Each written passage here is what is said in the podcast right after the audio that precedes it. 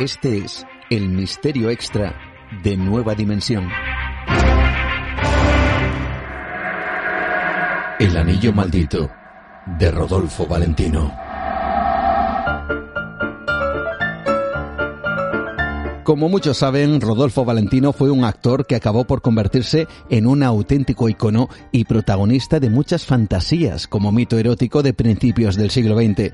Pero no es su carrera como actor lo que hoy nos ocupa, sino su extraña vinculación con un anillo que dicen marcó su vida para siempre.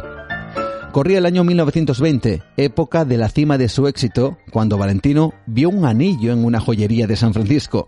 Aquel anillo de plata y con una piedra semipreciosa en su centro no era de excesivo valor. Aún así, se decidió adquirirlo, a pesar incluso que el dueño del establecimiento advirtió al actor que aquel anillo había sido devuelto por su anterior dueño al afirmar que parecía dar mala suerte. Un consejo que quizá, quién sabe, si debía de haber escuchado. Valentino decidió llevar el anillo mientras rodaba su siguiente película, titulada La joven Raja. Sin embargo, y por primera vez en su carrera, el film fue un absoluto fracaso. Nuevamente decidió ponerse el anillo en otro título, El hijo de Seik. Tres semanas después de terminar y mientras estaba de vacaciones en Nueva York llevando el anillo, sufrió un grave ataque de apendicitis que finalmente acabó con su vida. Fue entonces cuando una actriz llamada Paula Neri pidió tener el anillo como recuerdo del gran actor. A los pocos días de su posesión, Paula enfermó gravemente y esto casi acabó con su carrera. Fue entonces cuando la mujer conoció a otro actor llamado Ras Colombo, del que se enamoró y cuya apariencia le recordaba profundamente a Valentino, por lo que le regaló el anillo. Bien, no pasarían ni dos días cuando Colombo fallecería en un accidente con un arma de fuego. Fue entonces cuando el anillo pasó al primo de Colombo, un hombre llamado Joe Casino, quien lo conservó en su casa hasta que un día alguien entró a robar.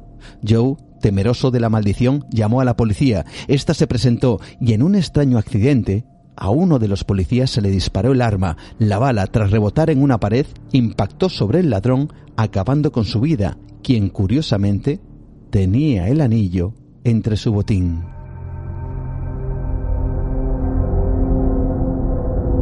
Parece que todo estuvo tranquilo durante unos años, hasta que tiempo más tarde se decidió realizar una película sobre la vida de Rodolfo Valentino.